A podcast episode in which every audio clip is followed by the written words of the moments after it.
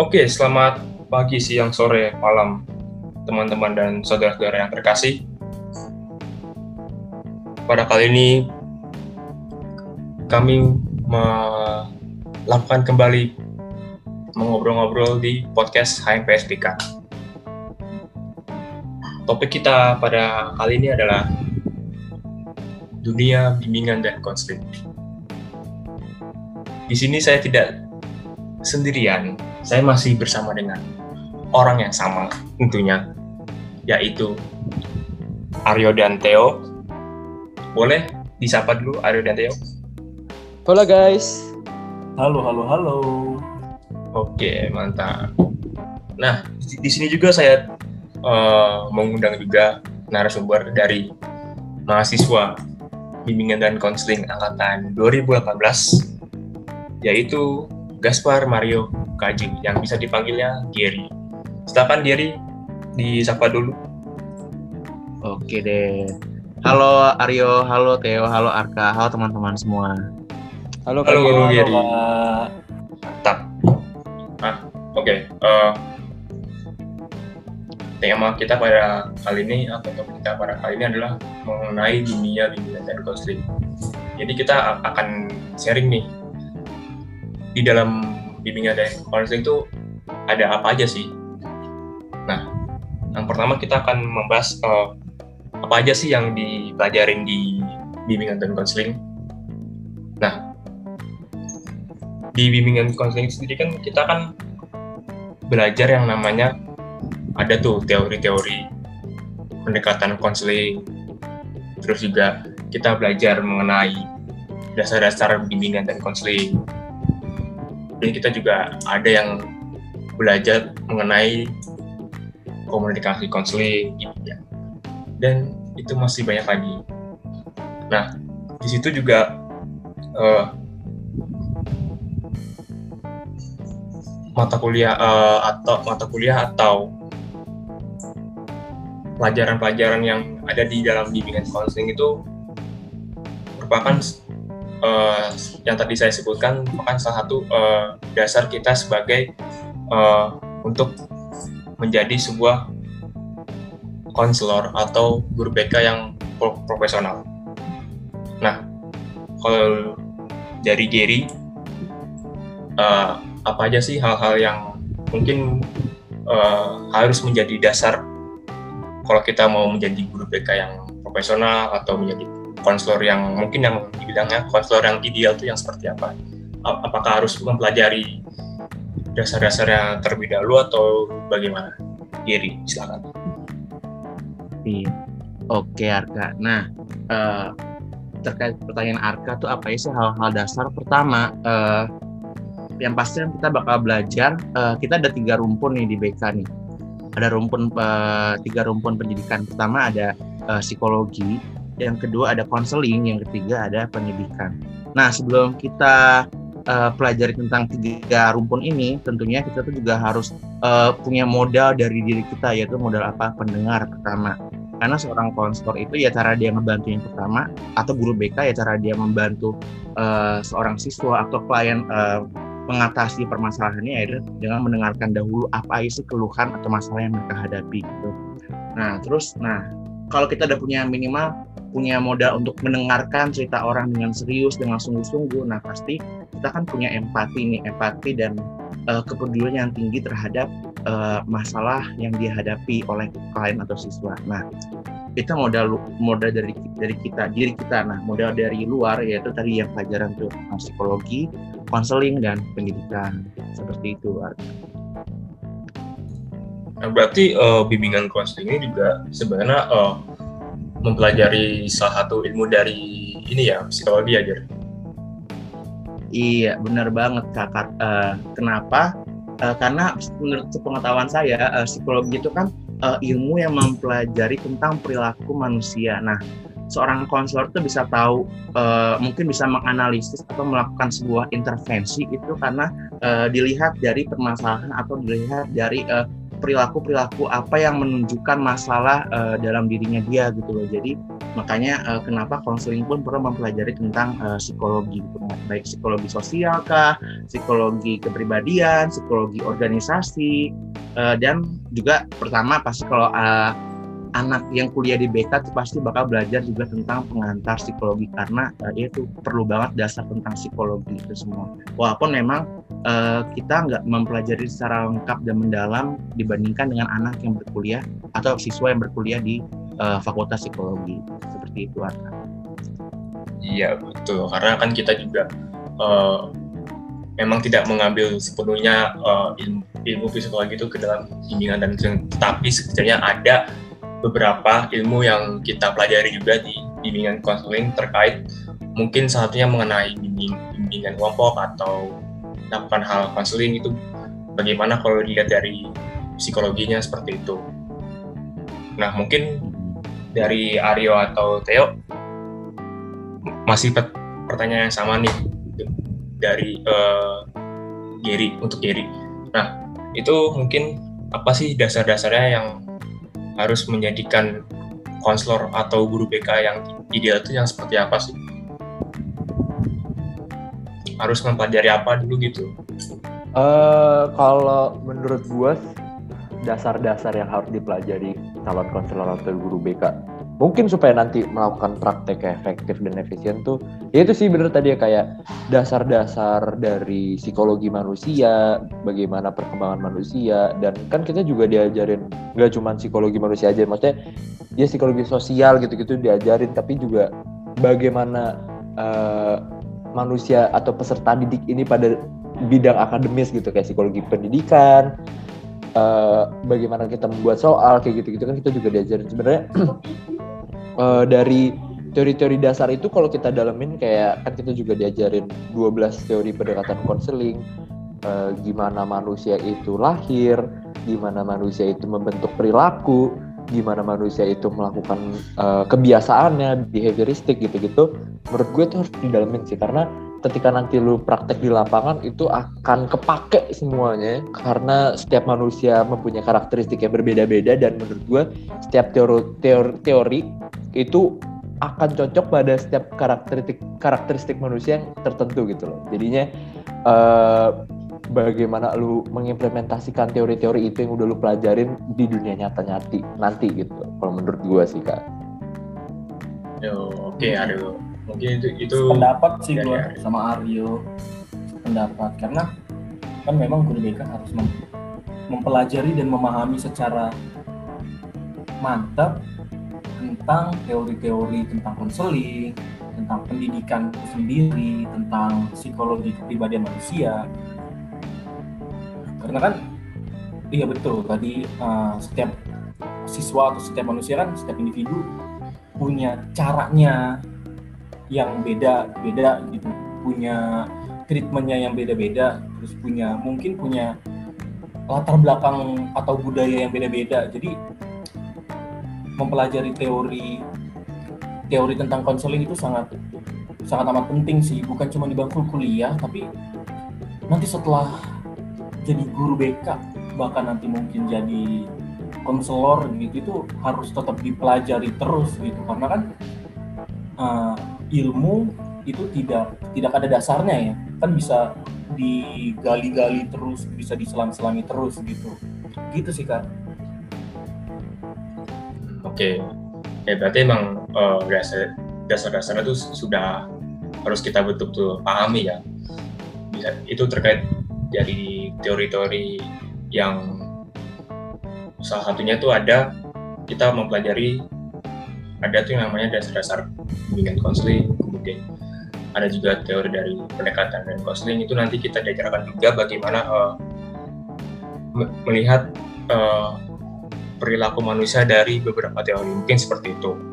Nah, itu mungkin uh, dan juga uh, guru guru BK yang ideal tuh ya menurut saya juga sudah mengetahui uh, eh, BK itu yang seperti apa, yang bagaimana, apa yang harus dilakukan, apa yang harus dijalankan supaya uh, tidak meleset gitu dari profesinya. Nah, dan juga ya ini dilihat dari pandangan umum ya kadang tuh guru BK tuh ada aja yang uh, suka dipanggil polisi sekolah atau tukang marah-marah suka kasih hukuman ke orang-orang. Nah itu menurut kalian gimana tuh? Kalau ada yang guru BK yang seperti itu mungkin dari Gary? Oh, oke Arka. Nah iya. Uh, jadi Nah, statement Arka barusan nih, uh, eh, gue inget banget waktu uh, belajar di semester 1 ya, di dasar bimbingan konseling uh, bahwa uh, sebelumnya uh, itu menerapkan BK Pulau 17 di mana BK Pulau 17 tuh guru BK tuh dipandang sebagai uh, polisi sekolah yaitu mantau nih jam uh, siswa nih nih dia kira-kira telat atau enggak nih? Kalau dia telat berarti ada hukuman misalkan suruh lari keliling lapangan kah atau hormat di tiang bendera atau hukuman apa pun itu termasuk kayak kuku panjang disuruh potong. Jadi benar-benar guru BK tuh uh, adalah seorang polisi gitu loh di sekolah. Jadi akhirnya itu menimbulkan uh, rasa ketidaksukaan siswa ke guru BK nah makanya pasti uh, akhirnya siswa ya jadi nggak nggak ada niat atau mau terbuka gitu sama guru BK untuk mau uh, melakukan konseling misalkan kalau dia lagi sedang mengalami masalah. Karena itu karena uh, BK Pulau 17 ini tuh sangat tidak efisien, sangat uh, apa ya, sangat tidak bermanfaat banget itu buat siswa. Karena uh, siswa bukannya di dirangkul, dibina atau dibimbing, tapi malah siswa tuh malah jadi uh, objek dari sebuah hukuman gitu. Nah, makanya uh, sekarang BK tuh menerapkan BK komprehensif di mana semua siswa baik dia bermasalah atau dia tidak bermasalah, nah uh, mereka tuh menerima setiap layanan dari uh, guru BK dari konselor baik itu mungkin bimbingan kelompok, konseling kelompok atau konseling individual seperti seperti itu kak. Jadi uh, eh, BK yang sekarang ini BK komprehensif itu sangat uh, apa ya? Tadi kebalikan dari BK Pulau 17, uh, BK yang sekarang tuh sangat membimbing, uh, membina dan apa ya sangat memberikan manfaat yang besar lah bagi para siswa di sekolah ataupun uh, konselor saat uh, memberikan layanan konseling kepada klien. Jadi uh, benar-benar uh, apa ya kak, sangat bermanfaat lah intinya kak dan uh, sangat uh, apa ya sangat baik lah dibandingkan BK Pulau 17 yang lalu itu kalau di uh, khususnya dalam di uh, penyidikannya di bidang penyidikan di bidang akademik seperti itu Arka. Oke. Nah berarti uh, BK Pulau 17 ini kan berarti kan punya salah satu efek sampingnya yang mungkin bisa kita bilang tuh negatif ya. Yang tadi yang sudah Giri yang sudah Giri bilang tadi kayak memberikan hukuman, terus suruh potong kuku atau mungkin salah satunya ada member, ya memberikan hukuman lah kepada murid-murid. Nah itu mungkin bisa jadi uh, bisa jadi uh, faktor yang mem, yang membuat pikiran dari mungkin salah satu murid itu ber berpersepsi ya. Kalau guru guru BK tuh ya nggak jelas gitu loh. Masa kerja cuma gini, gini doang terus iya. kayak tukang tukang hukum gitu nah itu kan kalau dari BK pola 17 ya. Akhirnya uh, kalau dilihat dari BK yang kom kom komprehensif itu mungkin sangat jauh jauh berbeda dengan BK pola 17 karena di sini BK yang komprehensif itu lebih uh, apa ya bisa dibilang tuh kalau kalau menurut gue ya itu BK itu guru BK tuh misalkan uh, kita tuh menjadi sahabatnya si murid gitu loh. Jadi nggak kayak si pola 17 ini kayak dikasih hukuman gitu-gitu nggak mungkin lebih tepatnya mendampingi kali ya untuk yang komprehensif. Sehingga si murid-murid itu kayak lebih nyaman dengan guru BK dan mungkin nggak punya pandangan negatif tentang si guru BK-nya ini gitu. Nah, mungkin kalau dari uh, Theo atau Aryo, uh, bagaimana uh, tanggapan kalian mengenai uh, BK Pola 17 ini dan BK yang komprehensif? Ya, kalau gue sih, kalau misalkan kayak BK dianggap kayak polisi sekolah dan segala macam, itu emang mungkin ada beberapa oknum kali ya kak bisa dibilang. Maksudnya dia guru BK di salah satu sekolah dan melakukan apa ya, tindakan seperti itu gitu dan itu aja kita masih belum tahu bahwa dia sebenarnya lulusan BK atau enggak karena kita juga belajar bahwa eh, banyak banget guru BK itu ternyata lulusannya bukan dari BK gitu. Bahkan bukan dari bidang mungkin pendidikan atau psikologi saja enggak gitu. Ada di luar itu tuh ada juga gitu yang menjadi guru BK gitu. Bahkan gue pernah nemu kasus bahwa dia dulunya eh, berpendidikan latar belakang pendidikan itu kalau nggak salah tata boga gitu-gitu dan eh, menurut gue mungkin yang kayak gitu kayak gitu yang tidak memahami apa sih sebenarnya psikologis manusia kayak gimana psikologis manusia bagaimana lu mengimplementasikan teori-teori itu tuh yang membuat jadinya ada oknum guru BK yang tidak bisa atau mungkin tidak efektif memberikan layanan baik bimbingannya kan itu sih kalau menurut gua kak Ya, oke. Iya sih, eh, ada juga yang guru BK tuh berlatar belakang kan tidak sesuai dengan profesinya. Ada yang dari tata boga, ada yang dari agama, ada yang bahkan bahkan guru penjas pun ada yang menjadi guru BK. Itu pasti itu pasti ada. Ya mungkin yang kayak gitu-gitu ya eh, mungkin bisa jadi tidak mengetahui eh, bagaimana eh, BK tuh yang seharusnya gitu dan menjadi bagaimana eh, maksudnya tidak menjalankan tugas nyata ya yang diberikan dari si guru BK tersebut.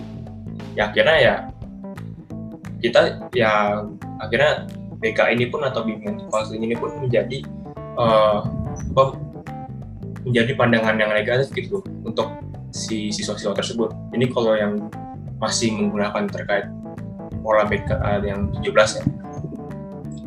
Nah, eh, sebelum saya bertanya ke hal yang selanjutnya mungkin saya pernah melihat itu kalau ada eh, guru BK yang berlatar belakang kan psikologi. Nah itu kalau menurut diri sendiri bagaimana tuh? Seorang guru BK yang berlatar belakang kan psikologi. Eh, Oke kak, Eh, seorang guru BK yang berlatar belakang psikologi. Eh, menurut gua pribadi itu sebenarnya eh, kan BK sama psikologi itu sama-sama eh, ada belajar psikologi kan tadi yang seperti yang di awal gue bilang. Cuma memang eh, di psikologi itu benar-benar secara khusus eh, mendalam dan lengkap belajar psikologinya gitu sampai ada eh, psikologi lingkungan kalau nggak salah ya kemarin gue gue lihat ada mata kuliah psikologi lingkungan. Nah, cuma memang eh, apa sih yang membedakan BK sama psikologi itu eh, kalau di BK BK nggak cuma belajar psikologi doang tapi BK juga belajar pendidikan. Nah makanya itu yang eh, itu ini ini yang salah satu hal yang sangat eh, spesifik banget ya yang membedakan banget BK sama psikologi.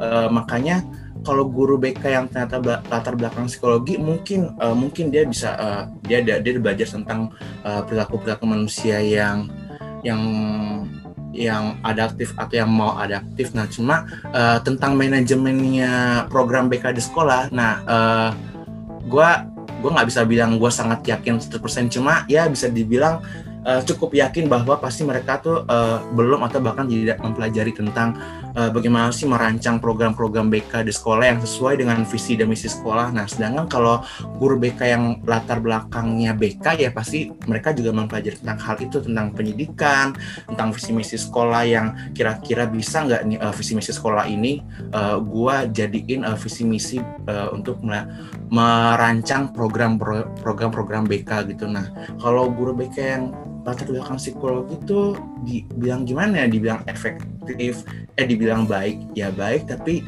nggak sepenuhnya baik sih kalau menurut gue karena ya itu sayangnya dia tidak mempelajari juga tentang pendidikan gitu, tentang karakteristik eh, siswa-siswa di sekolah kayak gimana gitu kan, Eh, karena eh, ini ini keunggulannya eh, lulusan BK nih ya kayak gini karena nggak cuma belajar psikologi doang tapi juga belajar tentang pendidikan gitu tentang manajemen program BK tentang eh, pendidikan juga ada eh, ada kalau nggak salah eh, nih selama gue kuliah ini udah lima semester gue juga me- eh, mengikuti mata kuliah eh, kajian kesulitan akademik terus juga eh, metode metodologi pembelajaran di mana eh, guru BK tuh juga bisa loh me- eh, menerapkan metode-metode yang kira-kira metode ini tuh tepat gak sih eh, buat buat gua seorang guru BK eh, melakukan eh, pembelajaran sama siswa. Kayak misalkan gue mau nerapin metode diskusi atau metode lecturing atau metode eh, tanya jawab gitu. Nah itu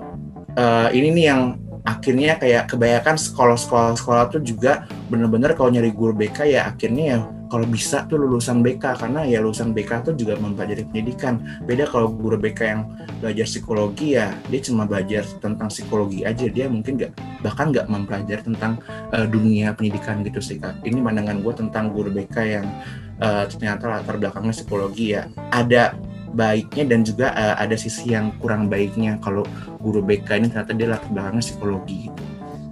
Itu kak dari gue. Oke, Giri ya berarti kan uh, apa ya kalau secara garis besar memang uh, untuk guru eh apa untuk sarjana psikologi ya yang bekerja di sekolah menjadi guru BK ya dia kan sudah mempunyai latar belakang bukan dari ini dong SPD bukan dari bimbingan konseling asli ya kan. Dia berlatar belakangan dengan sarjana psikologi.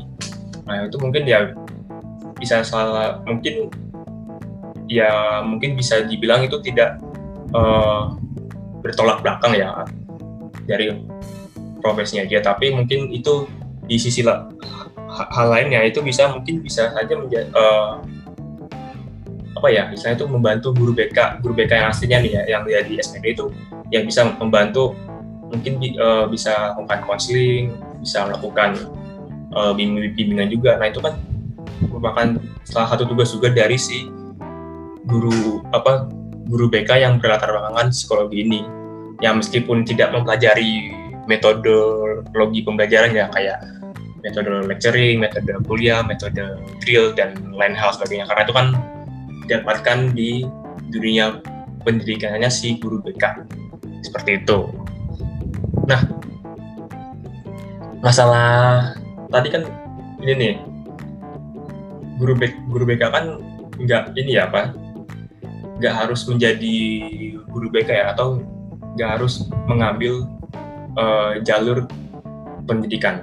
Ada juga yang mengambil jalur non pendidikan. Nah, mungkin uh, Gary ini salah satu mahasiswa yang mengambil jalur di pendidikan. Sementara saya mengambil jalur yang di non pendidikan. Mungkin Gary bisa menjelaskan terlebih dahulu uh, bagaimana sih kalau mengambil di jalur apa di jalur pendidikan itu mengapa Jelly memilih jalur pendidikan tersebut gitu?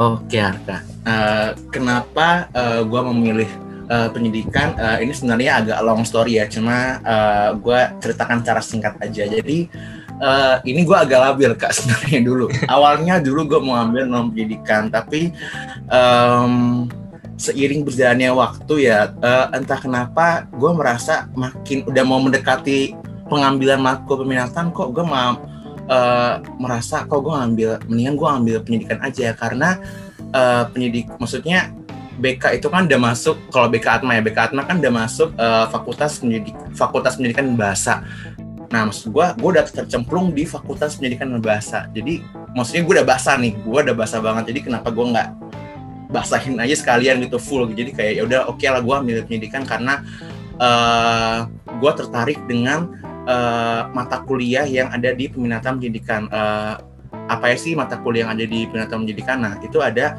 uh, perencanaan PAUD, ada konseling pada remaja, ada konseling pada anak SD sama praktikum konseling akademik. Nah, sebenarnya itu juga tergiur banget sih sama mata kuliah uh, non pendidikan cuma karena gue lihat uh, bahwa di mata kuliahnya pendidikan itu benar-benar uh, mempelajari dari uh, seor seorang manusia dari kecil dari tingkat PAUD sampai ke tingkat uh, remaja itu ya sampai ke tingkat remaja. Jadi uh, makanya uh, yaudahlah gue gue tertarik nih gue kayak gue gue lebih tertarik nih mempelajari tentang uh, uh, perkembangan manusia dimulai dari PAUD itu dia gimana sisi kognitif, afektif, psikomotoriknya dari dia PAUD sampai remaja. Makanya akhirnya gue memutuskan untuk oke okay, udah gue fix aja pilih uh, di pendidikan. Cuma emang eh, nggak uh, tahu ya kalau nggak uh, tahu kalau di kampus lain itu apakah apakah ada dua peminatan. Cuma ya sejauh ini yang baru gue tahu ya baru di BK Atma Jaya aja sih yang ada dua peminatan di matkul pendidikan dan eh di peminatan pendidikan sama peminatan non pendidikan. Nah kalau di peminatan non pendidikan sih gue sempat baca sih kak uh, ada empat matkul juga ya itu ada pendidikan luar sekolah, manajemen SDM, uh, praktikum konseling sosial sama pelatihan dan pengembangan SDM. Nah, cuma kalau untuk itu karena gue karena gue nggak ngambil non pendidikan jadi gue kurang tahu banget sih uh, spesifiknya apa aja yang dipelajarin. Nah mungkin nanti Arka bisa kasih tahu kali. Cuma ini dari gue dari uh, mahasiswa yang ambil peminatan pendidikan itu secara garis besarnya itu mata kuliah yang gue pelajarin untuk dua semester ini semester lima kemarin sama semester enam ini yang, yang akan gue pelajarin nanti.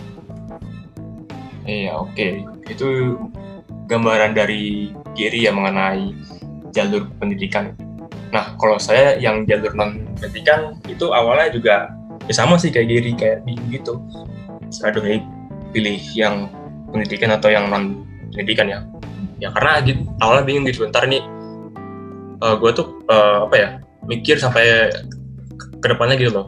Ini prospeknya kayak gimana untuk ke depannya terus apa aja yang dilakukan kalau ambil ini kalau ambil itu.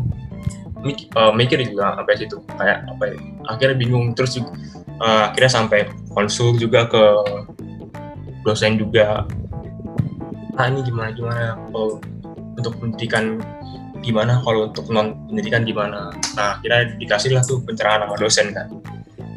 Nah akhirnya ya udah uh, karena ini uh, yang saya tahu itu pendidikan itu hanya bisa di dunia pendidikan saja. Sementara yang di pendidikan itu bisa mengambil di ya non pendidikan itu sendiri dan di pendidikan.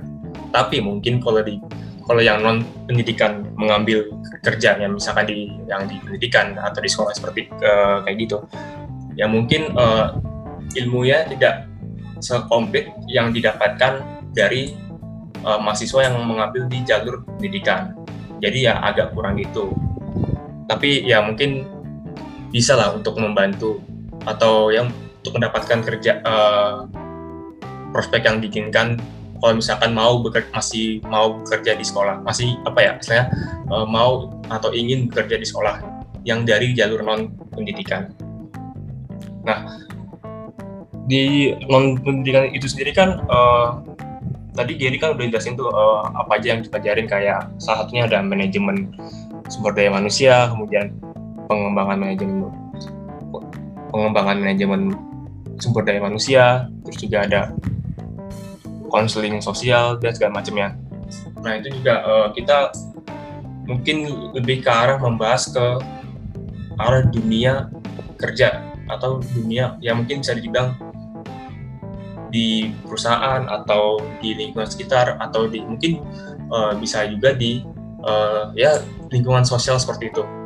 Nah, karena kita uh, belajar sosial yang gratis secara mungkin kalau menurut saya itu secara menyeluruh ya mempelajari uh, bagaimana stimulus-stimulus yang terjadi di masyarakat, bagaimana uh, karakter-karakter yang terjadi di masyarakat dan sekitarnya itu ya kalau yang di sosial karena itu uh, lebih ke jalur yang non pendidikan. Nah, sementara uh, ini saya pernah uh, terjadi pemikiran kalau saya nanti uh, setelah kerja nanti mau ambil rencana di yang di pendidikan atau di sekolah. Tapi akhirnya uh, saya pikirkan lagi ya mungkin uh, belum saatnya kali ya. Karena kan fokus uh, saya uh, lebih ke si apa yang saya dapatkan di non pendidikan dulu. Karena kalau saya langsung bekerja di pendidikan nanti yang ditakutkan adalah ya ilmu saya yang di non pendidikan tuh nggak bisa tersalurkan atau tidak bisa dipakai. Ya maksudnya ada beberapa yang bisa dipakai tapi mungkin tidak semuanya.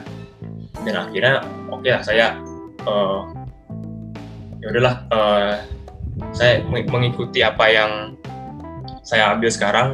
Saya mencari pengalaman dulu sebanyak-banyaknya. Nanti mungkin suatu saat nanti saya bisa uh, masuk ke dunia pendidikan seperti itu ini uh, gambaran dari jalur yang non pendidikan nah ini mungkin untuk Aryo dan Theo yang saya dengar-dengar baru mengambil jalur non pendidikan dan pendidikan.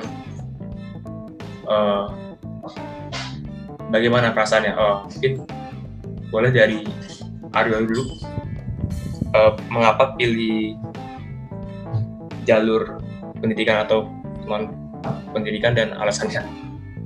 Ya, gue ngambilnya uh, non non pendidikan kebetulan gue ngambilnya karena gue memang dari awal tidak berniat bukan tidak berniat maksudnya gue tidak apa ya tidak tertarik tidak terlalu tertarik dengan mengajar di sekolah gue lebih tertarik untuk uh, mungkin kayak di panti di rumah sakit karena kan kita juga ada mata kuliah konseling uh, konseling uh, orang sakit kalau nggak salah ya itu ada mata kuliahnya.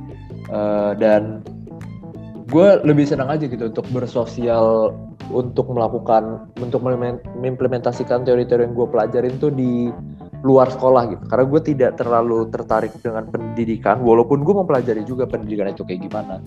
Gue uh, apa mempelajari kajian kesulitan akademik psikologi pendidikan itu gue mempelajari tapi tetap gue lebih berfokusnya pada uh, non pendidikan sih. Gue lebih berfokus pada kayak pengembangan SDM apa bagaimana SDM itu segala macem. Nah, gue lebih berfokus di sana sih sebenarnya. Itu sih kalau gue alasannya.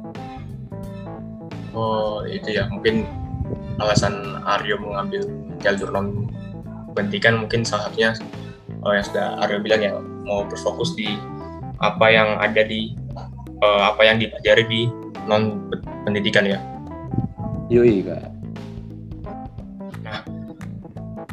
Saya uh, ini nih bertanya lagi ke Gary. Nah, Gir, ini uh, eh, gue mau na mau nanya nih tentang apa sih prospek kita nanti yang kita lakukan setelah lulus nanti yang kita mengambil jalur pendidikan itu prospeknya gimana, terus kerjanya itu yang bagaimana atau kerjanya itu di mana? Mungkin Gary bisa memberikan gambaran sedikit tentang hal itu untuk yang jalur pendidikan. Hmm. Oke kak. Nah sebelum gua uh, mau ngejelasin tentang prospek kerja ya pasti kan kalau yang pendidikan pasti ketika kerja ya karena udah ngambil pendidikan ya pasti akan cemplungnya ke uh, sekolah ya gue kayak nah cuma ini gue mau ceritain sedikit sih kak. Tadi kan kayak gue belum sempat ceritain pengalaman belajar di uh, peminatan pendidikan. Nah kalau di peminatan oh, ya. pendidikan itu ya uh, kan semester lima kemarin gue pelajarin tentang perencanaan PAUD sama konseling pada remaja. Nah di perencanaan PAUD itu ya uh, uh, seperti yang kita tahu kan kita udah belajar tentang uh, perkembangan peserta didik bahwa uh, ma manusia di usia lima tahun pertama itu adalah usia emas di mana benar-benar ini lima uh, tahun pertama manusia menjalani kehidupan itu adalah uh, ini yang menentukan bagaimana nanti dia dewasa nanti gitu. Jadi uh, makanya ketika dia masuk sekolah nanti pas terutama dari uh, jenjang PAUD nah ini bisa nih kita lihat nih uh, seorang guru BK atau konselor itu bisa uh, membantu uh, sang anak atau sang peserta didik untuk uh, melatih uh, atau membantu mengembangkan kognitifnya, afektifnya, sama psikomotoriknya. Nah, kognitif itu kan ya kalau yang terutama yang teman-teman pendengar nih yang udah yang kuliah di BK kan tahu kan kalau kognitif itu kan tentang uh, dari sisi pikiran manusia. Nah, kalau afektif dari sisi perasaan manusia, sedangkan psikomotorik psikomotor itu uh, dari sisi perilaku manusia. Nah, jadi uh, lima tahun pertama ma manusia hidup ini itu kayak menentukan gimana sih dia ke depannya apakah dia bisa menjadi manusia yang uh, berperilaku uh, adaptif yang yang baik yang sesuai dengan norma yang berlaku di masyarakat atau apakah tidak gitu kan. Nah uh, makanya di peminatan pendidikan gue belajar tentang ini di PAUD. Nah sedangkan kalau di konseling pada remaja ini lebih ke tentang eh, kasus-kasus uh, yang dialami oleh masa di masa remaja gitu. Karena uh, kita pasti pada dengar kan tentang ada remaja yang bunuh diri uh, bunuh diri di sekolahnya karena masalah apa ya? Gue lupa deh waktu itu. Pokoknya ada waktu um, remaja SMP bunuh diri karena di sekolah. Nah tuh uh, demi mencegah terjadinya adanya korban-korban remaja yang kayak begini lagi karena stres. Karena masa remaja itu kan masa uh, masa pencarian jati diri kak. Uh, kita bisa kita udah ngalamin kan kita udah melewati masa remaja di mana masa remaja itu ya anak-anak uh, bener-bener lagi zaman lagi uh, kalau sekarang sekarang kan anak-anak remaja kan lagi ngefans banget nih sama boy band atau girl band atau ya kayak vokalis-vokalis rock atau jazz atau pop atau aktor aktris film. Nah, uh, anak-anak remaja tuh lagi mengidolakan banget nih bahkan mereka mencontoh mencontohkan uh, perilaku dari uh, tokoh-tokoh publik ini. Nah, cuma yang jadi masalah adalah ketika mereka misalkan ada satu artis yang uh, satu aktor, satu aktris atau satu uh, musisi yang memakai narkoba. Nah, ini tuh juga ini nih tugasnya guru BK untuk uh, mencegah hal-hal yang uh, dari tokoh yang mereka idolakan. Nah, mereka juga meniru takutnya mereka juga melakukan hal itu. Jadi uh, makanya konseling remaja ini uh, benar-benar membantu uh, seorang remaja untuk selain dari sisi mengembangkan diri sama juga sisi uh, bagaimana dia mampu uh, menyesuaikan diri dan tahu uh, hal-hal apa aja sih yang baik atau tidak gitu yang sesuai sama norma masyarakat dan yang merugikan atau menguntungkan dirinya gitu sih ya kak. Makanya uh, kenapa pilih pendidikan gue kayak karena itu karena gue ingin uh, membantu gitu loh membantu para siswa untuk menjadi pribadi yang mandiri. Nah kalau kata Bu ada pribadi yang dewasa susila. Nah itu gue masih ingat banget ya. Jadi uh, eh, PDS jadi ya gue ingin uh, makanya ketika nanti lulus ya pasti jadi guru BK dan ingin membantu para siswa gue para siswa di sekolah uh, jadi sebagai guru BK jadi sebagai teman uh, sebagai konselor juga uh, terus ya yaitu intinya mengarahkan mereka ke pribadi yang lebih mandiri dewasa dan uh, adaptif gitu sih kak. Ya itu uh, sharing dari diri ya mengenai bagaimana uh, pengalaman belajar di matkul peminatan di jalur pendidikan. Nah mungkin uh, gue bisa ini uh, sekalian sharing juga nih bagaimana uh, kalau halnya di non pendidikan. Ini gue mempelajari salah satu matkul yaitu manajemen sumber daya manusia atau kalau disingkat itu MSDM. Nah itu ya sama kayak ini ya kalau kalian tahu uh, mata kuliah psikologi organisasi itu kalau menurut gue itu 11-12 tapi mungkin kalau untuk psikologi organisasi itu lebih ke bagaimana uh, dilihat dari secara psikisnya, dilihat dari secara psikologinya. Nah, kalau ini manajemen sumber daya manusia itu kita lebih ke arah uh, bagaimana tata kerja untuk memanage sebuah sumber daya manusia yang ada di suatu perusahaan. Mungkin salah satunya itu. Nah, itu yang saya pelajarin itu ada banyak. Salah satunya ada dalam hal rekrutmen, terus bagaimana uh, prospek apa ya namanya itu seleksinya, kemudian prospek kerjanya, terus bagaimana eh, peraturan-peraturan yang ada di perusahaan tersebut, kemudian juga ada yang namanya uh, penghargaan, terus juga ada namanya jabatan dan segala macamnya. Itu banyak banget yang dipelajari di hal itu. Nah, di situ uh, mungkin uh, salah satunya adalah bagaimana kita uh, dia diajak untuk uh, memanage sebuah uh, si manusia ini uh, supaya istilah itu kalau menurut saya tuh uh, bisa memberikan yang terbaik untuk sebuah perusahaan. Nah itu salah satunya kita bisa kalau untuk prospek kerjanya kita bisa menjadi HRD ya. Itu salah satunya di pendidikan. Nah itu mungkin uh, di situ juga kita ya uh, bisa mempelajari juga uh, kalau dari ini ya proses seleksi ya. Nah itu kita salah satunya itu ada bagaimana kita uh, menyeleksi orang itu apa saja syarat-syaratnya, terus apa saja yang harus dilakukan dan sebagainya. Nah kita kan bisa mem, uh, bisa memberikan uh, pelatihan atau istilahnya itu apa ya kalau di perusahaan itu uh, karyawan karyawan tidak tetap kok nggak salah uh, maksudnya uh, masih diberikannya kayak semacam pelatihan lah selama setahun atau beberapa bulan seperti itu nah itu sih yang mungkin uh, bisa saya sharingkan di mata kuliah manajemen sumber daya manusia yang ada di pendidikan nah uh, mungkin uh, untuk prospek kerja dari masing-masing jalur pendidikan dan non pendidikan itu uh, sangat ber berbeda ya. Itu ada yang mungkin kalau di pendidikan ada yang bisa jadi guru dan sebagainya.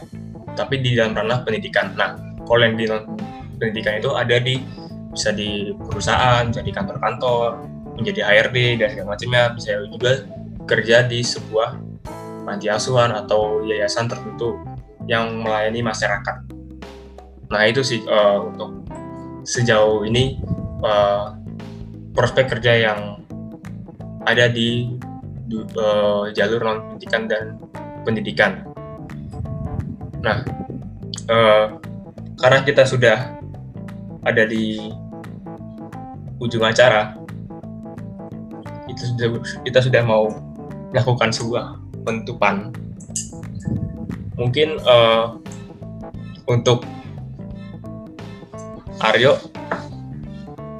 atau Theo yang mengambil jalur non pendidikan mungkin uh, bisa uh, menyampaikan harapan apa yang ingin tercapai di jalur non pendidikan ini?